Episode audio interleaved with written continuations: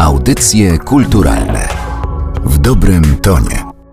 To są audycje kulturalne, podcast Narodowego Centrum Kultury przy mikrofonie Aleksandra Galant. Proponuję Wam podróż do przeszłości, podróż do przeszłości odległej, ale też wcale nie aż tak odległej, a na pewno fascynujący, bo tak wielu z nas kojarzy się dwudziestolecie międzywojenne, czas szczególny w historii Polski, czas szczególny z różnych powodów historycznych, politycznych, społecznych, ale także na płaszczyźnie artystycznej. Żeby zgłębić ten temat, warto wybrać się do Muzeum imienia Jacka Malczewskiego w Radomiu, bo tam do 9 lipca można oglądać wystawę Artystyczny powrót do przeszłości Sztuka Polska dwudziestolecia międzywojennego. Jej kuratorem jest pan Damian Jędrzejczyk i co mnie bardzo cieszy, przyjął zaproszenie do rozmowy i o tej wystawie i o tej sztuce dzisiaj zgodził się opowiedzieć. Witam w audycjach kulturalnych. Dzień dobry. W tym roku Muzeum imienia Jacka Malczewskiego obchodzi jubileusz. Taki jubileusz można powiedzieć, że najpiękniejszy, bo to jest stulecie istnienia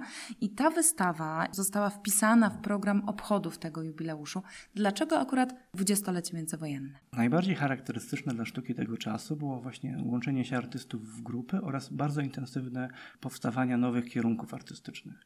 Dlatego na wystawie staramy się pokazać wszystkie najważniejsze ugrupowania artystyczne, jakie działały w sztuce międzywojnia. Mam nadzieję, że zaraz zgodzi się Pan opowiedzieć o tych grupach. Nie wiem, czy uda nam się wszystko wszystkich, ale mam nadzieję, że jakiś wycinek na pewno zgodzi się Pan przybliżyć. Ale pytanie, które sobie zadałam oglądając wystawę brzmiało, dlaczego artyści w tamtym okresie łączyli się w grupy, można powiedzieć, tworzyli wspólnie. No to też w dużej mierze podobieństwo na przykład do grup literackich. Artyści łączyli się w grupy w różnorakich powodów. Różnia się dwa rodzaje ugrupowań. Pierwszym z nich były ugrupowania programowe, w której artyści swoje tezy dotyczące sztuki właśnie publikowali w formie manifestów i takie ugrupowania programowe były to przede wszystkim ugrupowania awangardowe, a drugim rodzajem ugrupowań były to ugrupowania sytuacyjne, gdzie artyści łączyli się z różnorakich powodów, na przykład wspólnej organizacji wystaw czy przełamania monopolu jakiegoś środowiska artystycznego.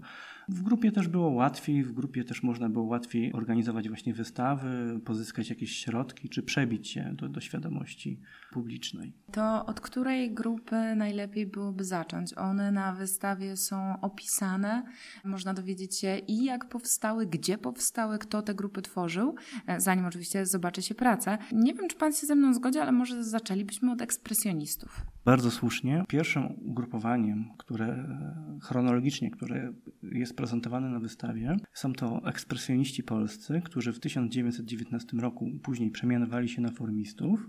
Było to pierwsze ugrupowanie awangardowe. Powstały w Krakowie, debiutujące w listopadzie 1917 roku. Ich działalność trwała mniej więcej do marca 1922 roku. Kim byli formiści? Formiści byli to przede wszystkim artyści, absolwenci krakowskiej Szkoły Sztuk Pięknych, która później została przemianowana na Akademię, urodzeni mniej więcej w latach 80. XIX wieku, których okres właśnie kształcenia akademickiego przypadł na początek XX wieku.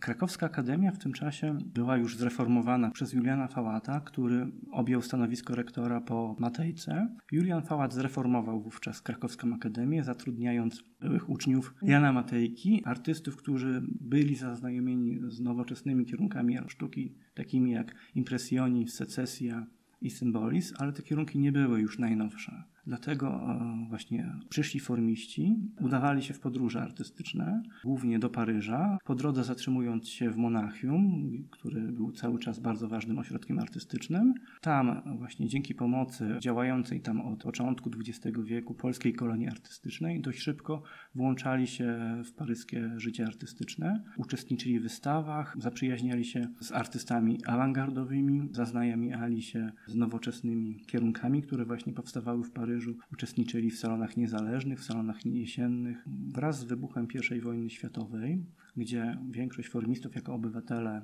monarchii austriackiej musieli opuścić Francję, wracali do Krakowa i tam chcieli przenieść te wszystkie nowinki, którymi byli świadkami w Paryżu i przeorganizować tamtejsze życie artystyczne, krakowskie życie artystyczne, które były zdominowane przez Towarzystwa Artystów Polskich e, Sztuka, które było dość hermetycznym i dość konserwatywnym. Dlatego w latach 1911-1913 zorganizowali trzy wystawy niezależnych, które były wzorowane na, na paryskich salonach niezależnych.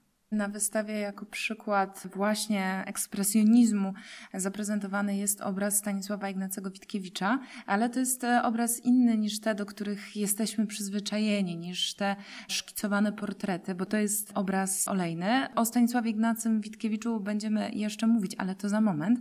Na razie chciałam zapytać o grupę, która starała się łączyć te tradycje i nowoczesność. Nie wiem, czy mogę powiedzieć, że to była taka grupa środka, w której tworzyła Zofia Stryjeńska, Tymon Niesiołowski. Możemy oglądać pejzaże Wacława Borowskiego. Mowa tutaj oczywiście o Stowarzyszeniu Artystów Polskich Rytm, którzy powstali, gdy formiści kończyli swoją działalność w 1922 roku. Otwierała się pierwsza wystawa Stowarzyszenia Artystów Polskich Rytm. Byli to rówieśnicy formistów, również w podobnym czasie wyjeżdżali do Paryża, również byli to absolwenci krakowskiej akademii, tylko przyszłych rytmistów, przeciwnie niż formistów, interesowały bardziej nurty klasycyzujące, które wówczas zaczęły pojawiać się w sztuce, w sztuce francuskiej za sprawą Maurice Denisa czy Pierre'a Pouvet de Chavanesa.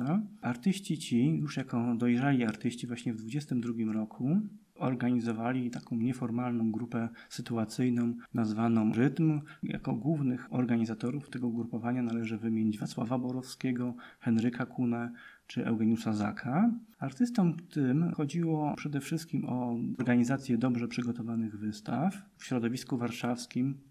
Instytucją dominującą było, było Towarzystwo Sztuk Pięknych Zachęta, która organizowała dość konserwatywne wystawy.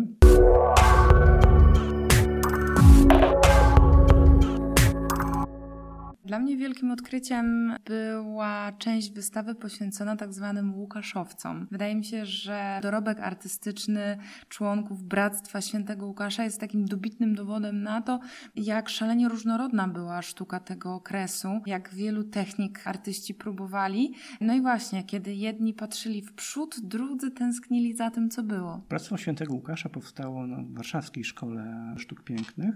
Ich patronem był Tadeusz Pruszkowski, który był także członkiem rytmu, jednym z głównych założycieli rytmu. Artyści ci zorganizowali się na wzór średniowiecznego cechu. Takie wzorowanie właśnie nie było w tamtym czasie zjawiskiem nowym.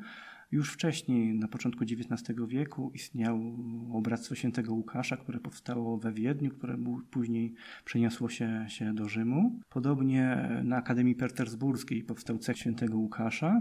Prawdopodobnie ten cech świętego Łukasza z Petersburskiej Akademii był bezpośrednim wzorem dla Łukaszowców warszawskich. Źródła inspiracji dla Łukaszowców były różnorakie. Od malarstwa małych mistrzów holenderskich po Caravaggia czy renesansowe malarstwo włoskie. Zanim poproszę Pana, żebyśmy przenieśli się na drugi biegun sztuki tego okresu, to jeszcze wspomnę jako ciekawostkę, że członkowie Bractwa Świętego Łukasza byli proszeni o wykonanie dekoracji między innymi na słynnym statku Batory. Natomiast Natomiast tak jak mówiłam, na drugim biegunie zdaje się, że jest awangarda. Awangarda, w skład której wchodziło kilka grup, ale też wielu znamienitych przedstawicieli, zaczynając od Władysława Strzemińskiego. Dokładnie. I pierwszym awangardowym wystąpieniem była wystawa nowej sztuki w Wilnie.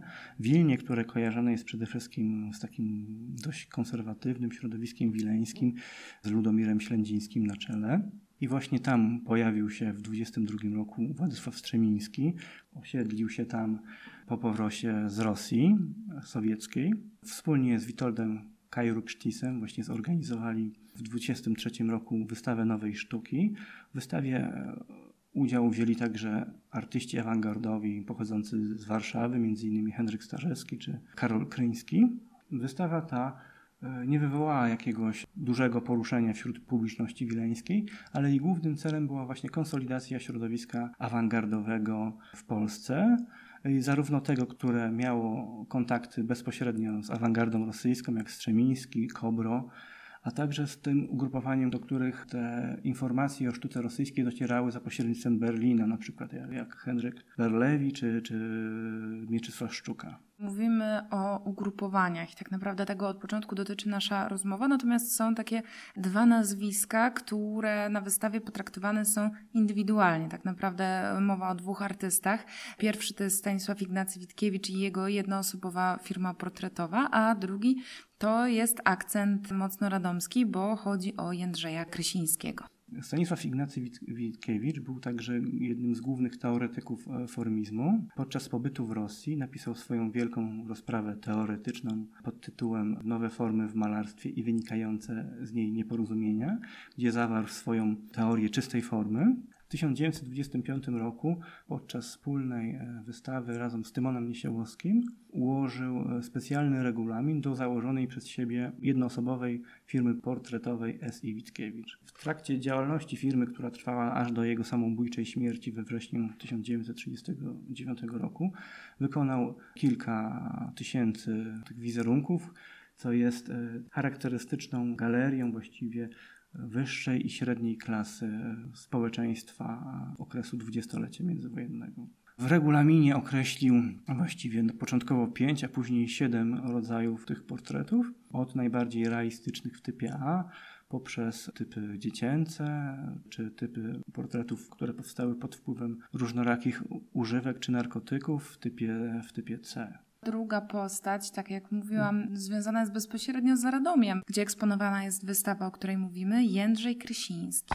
Jędrzej Krysiński jest eksponowany w przestrzeni przeznaczonej dla Łukaszowców, dlatego, bo on podobnie jak Łukaszowcy również był absolwentem Warszawskiej Szkoły Sztuk Pięknych. Na wystawie prezentujemy tylko skromny wycinek jego twórczości. Są to portrety huculskie, które powstały w drugiej połowie lat 30., gdzie wspólnie z żoną wyjechał w okolice Żabia, na Huculszczyźnie. Są to portrety utrzymane jeszcze głęboko w stylistyce młodopolskiej, ale w latach 30. jeszcze sporo artystów tak malowało, m.in.